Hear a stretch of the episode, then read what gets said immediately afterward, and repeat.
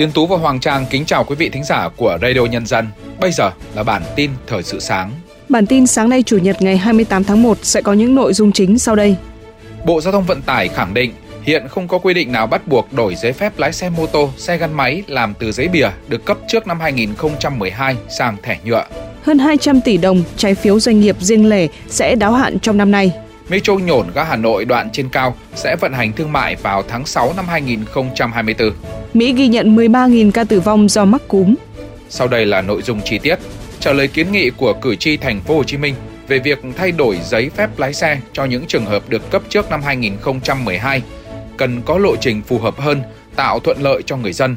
Bộ Giao thông Vận tải cho biết, đối với giấy phép lái xe ô tô có thời hạn, vật liệu giấy bìa được cấp trước năm 2012 đều đã được cấp đổi theo thời hạn ghi trên giấy phép lái xe. Còn giấy phép lái xe mô tô, xe máy bằng giấy bìa được cấp trước năm 2012 là loại giấy phép lái xe không có thời hạn. Bên cạnh đó, tính đến thời điểm hiện nay, không có quy định bắt buộc người dân phải thực hiện việc đổi giấy phép lái xe. Do đó, người dân không cần thiết phải đổ xô đi đổi giấy phép lái xe khi chưa bị hư hỏng. Theo thống kê của Bảo hiểm xã hội Việt Nam, Số người tham gia bảo hiểm y tế năm 2023 đã đạt trên 93,3 triệu người, tăng 2,45% so với cùng kỳ năm 2022. Như vậy, trên 93% dân số được bảo vệ sức khỏe từ bảo hiểm y tế, vượt 0,15% so với nghị quyết 01 của chính phủ, vượt mục tiêu đề ra tại nghị quyết số 68 của Quốc hội, tiệm cận mục tiêu bảo hiểm y tế toàn dân. Đến nay, 100% cơ sở khám chữa bệnh bảo hiểm y tế, tương đương hơn 12.800 cơ sở trên toàn quốc triển khai khám chữa bệnh bảo hiểm y tế bằng căn cước công dân gắn chip với hơn 55 triệu lượt người sử dụng căn cước công dân thay thẻ bảo hiểm y tế để làm thủ tục khám chữa bệnh bảo hiểm y tế.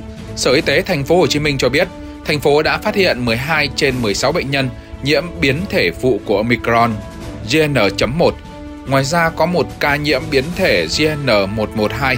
từ cuối tháng 12 đến nay, thành phố Hồ Chí Minh ghi nhận 94 ca mắc Covid-19 mới, trong đó có 17 ca nặng phải thở oxy.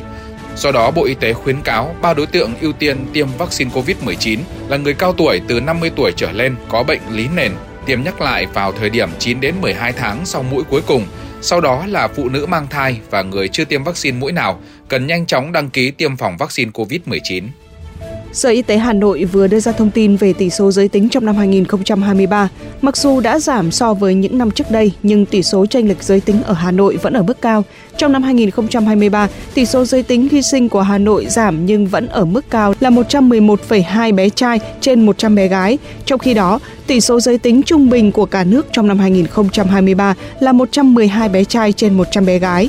Mặc dù đã giảm nhẹ so với mức trung bình của cả nước, tuy nhiên tỷ số giới tính khi sinh của Hà Nội vẫn ở mức cao, phản ánh tình trạng mất cân bằng giới tính. Ngoài ra, tỷ lệ sinh con thứ ba trở lên năm 2023 tiếp tục giảm nhưng chưa bền vững, đặc biệt tỷ lệ sinh con thứ ba trở lên ở một số huyện còn cao. Trong báo cáo mới công bố, công ty chứng khoán VN Direct đánh giá thị trường trái phiếu doanh nghiệp năm 2023 đã dần thoát đáy, dù đã có tín hiệu khởi sắc, song VN Direct cho rằng áp lực đáo hạn trái phiếu doanh nghiệp riêng lẻ trong năm 2024 vẫn còn lớn. Ước tính tổng giá trị trái phiếu doanh nghiệp phát hành riêng lẻ đáo hạn năm 2024 khoảng 207.000 tỷ đồng. Đáng chú ý, trong đó 59,3% là của các doanh nghiệp bất động sản.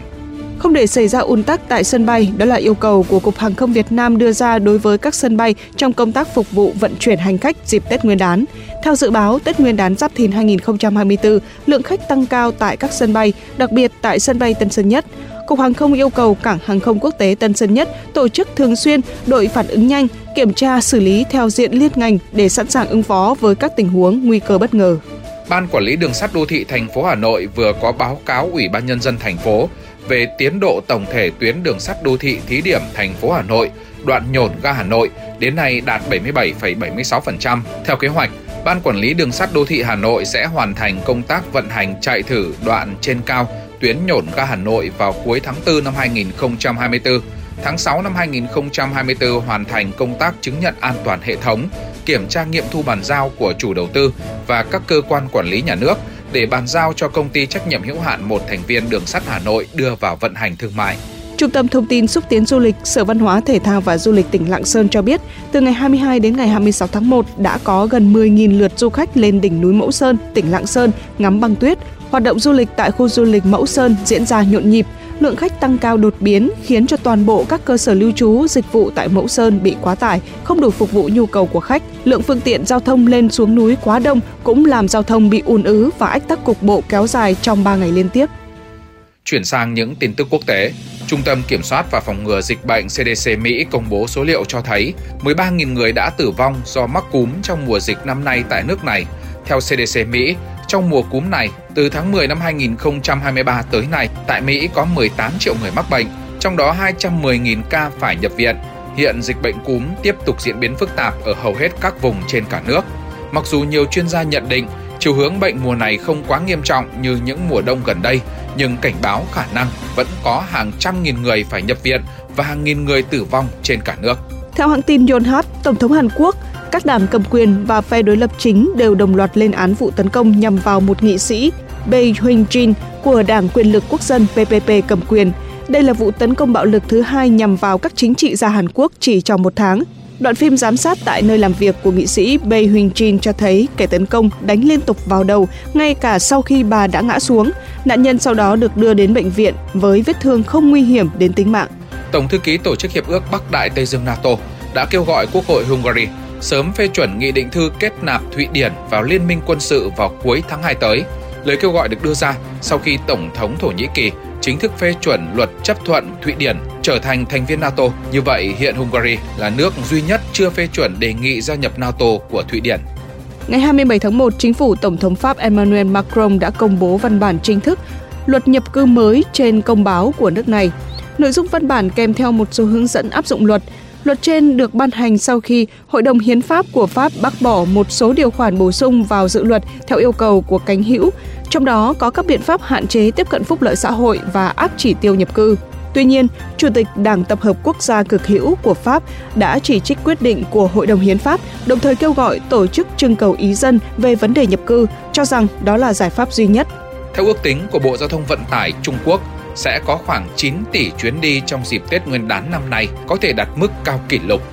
Thống kê của cơ quan đường sắt Trung Quốc cho hay, kể từ khi triển khai chương trình bán vé tàu Tết năm 2024 vào ngày 12 tháng 1, tổng cộng 190 triệu vé tàu đã được bán tính đến ngày 23 tháng 1, trong đó có hơn 61 triệu vé trong thời gian xuân vận, tăng 159% so với cùng kỳ năm ngoái.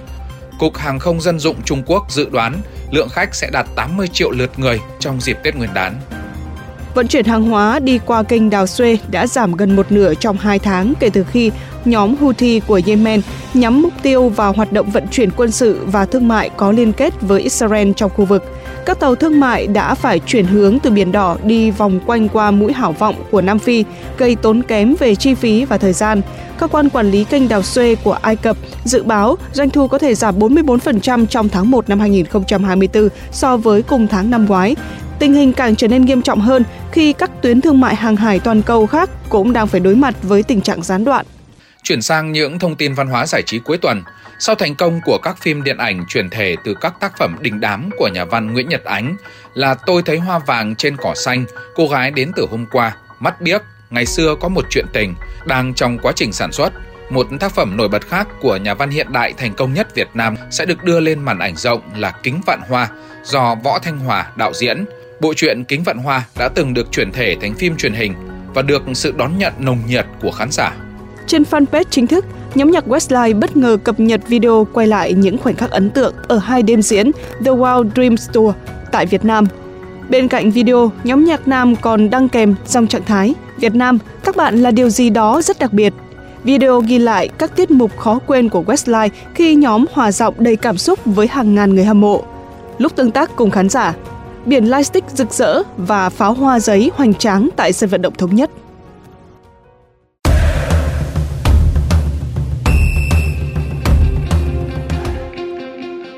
Mời quý thính giả cùng chúng tôi điểm qua những thông tin thể thao đáng chú ý qua phần trình bày của biên tập viên Tiến Tú. Thưa quý thính giả, ở ASEAN Cup, tuyển Việt Nam có hai cầu thủ gặp chấn thương là hậu vệ Phạm Xuân Mạnh và tiền đạo Nguyễn Văn Tùng. Nếu như Xuân Mạnh chỉ gặp chấn thương nặng và sẽ sớm trở lại sân cỏ sau ít ngày, thì tới Văn Trường không được may mắn như vậy. tiền đạo Nguyễn Văn Tùng được cho là dính chấn thương khá nặng và sẽ phải nghỉ khoảng 2 tháng.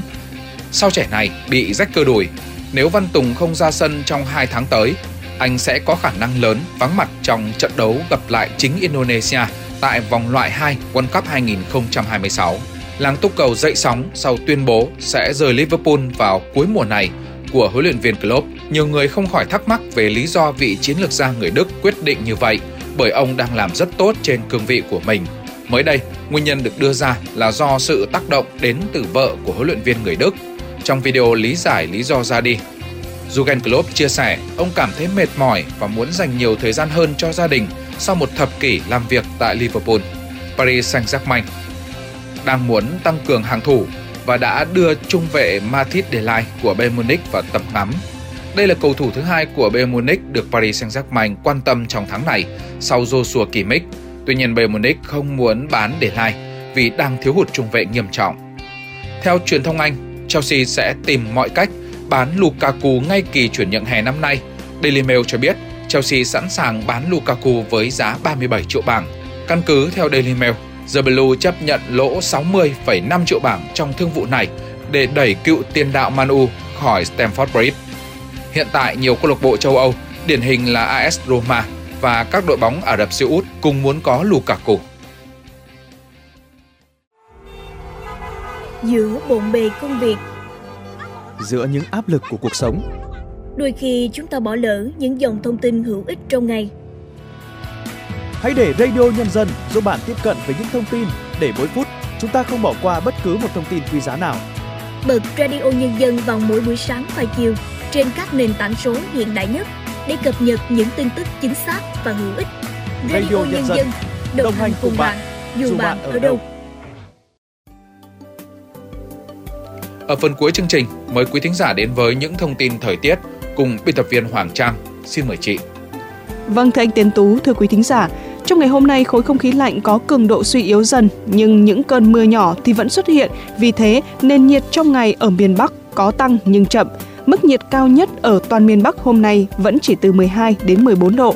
Trời tiếp tục xảy ra rét hại diện rộng. Sang sáng ngày mai ngày 29 tháng 1 khối khí lạnh yếu đi hẳn, tình trạng rét hại sẽ giảm dần. Thời tiết miền Trung hôm nay ổn định, vùng nào đang rét thì tiếp tục rét, vùng nào đang mưa thì vẫn có mưa. Nhiệt độ cao nhất trong ngày ở khu vực phía bắc của đèo ngang, vùng từ Thanh Hóa đến Hà Tĩnh vẫn thấp dưới 15 độ. Trời rét đậm rét hại, các tỉnh từ Quảng Bình trở vào đến Thừa Thiên Huế, nhiệt độ cao từ 16 đến 18 độ. Còn ở khu vực từ Đà Nẵng đến Quảng Ngãi với mức nhiệt là 23 đến 25 độ thì sáng trời rét, chiều trời trở lạnh. Còn với các tỉnh thành phố từ Khánh Hòa trở vào đến Bình Thuận, nền nhiệt ngày sẽ là 26 đến 29 độ, ở mức trời mát. Trong khi ngày hôm nay, Tây Nguyên duy trì thời tiết mát mẻ dễ chịu cả ngày với nhiệt độ ngày từ 26 đến 29 độ, thì ở khu vực Nam Bộ, thời tiết mát mẻ sẽ không kéo dài lâu vì trời nắng mạnh đã xuất hiện. Với nắng sớm, cường độ mạnh nên nhiệt độ Nam Bộ sẽ tăng nhanh, cao nhất trong ngày sẽ ở ngưỡng 33 đến 35 độ, trời nắng nóng cục bộ ở khu vực miền Đông. Những thông tin thời tiết vừa rồi đã kết thúc bản tin thời sự sáng của Radio Nhân dân. Chúc quý thính giả có một ngày nghỉ thật nhiều niềm vui. Kính chào tạm biệt và hẹn gặp lại trong các bản tin tiếp theo.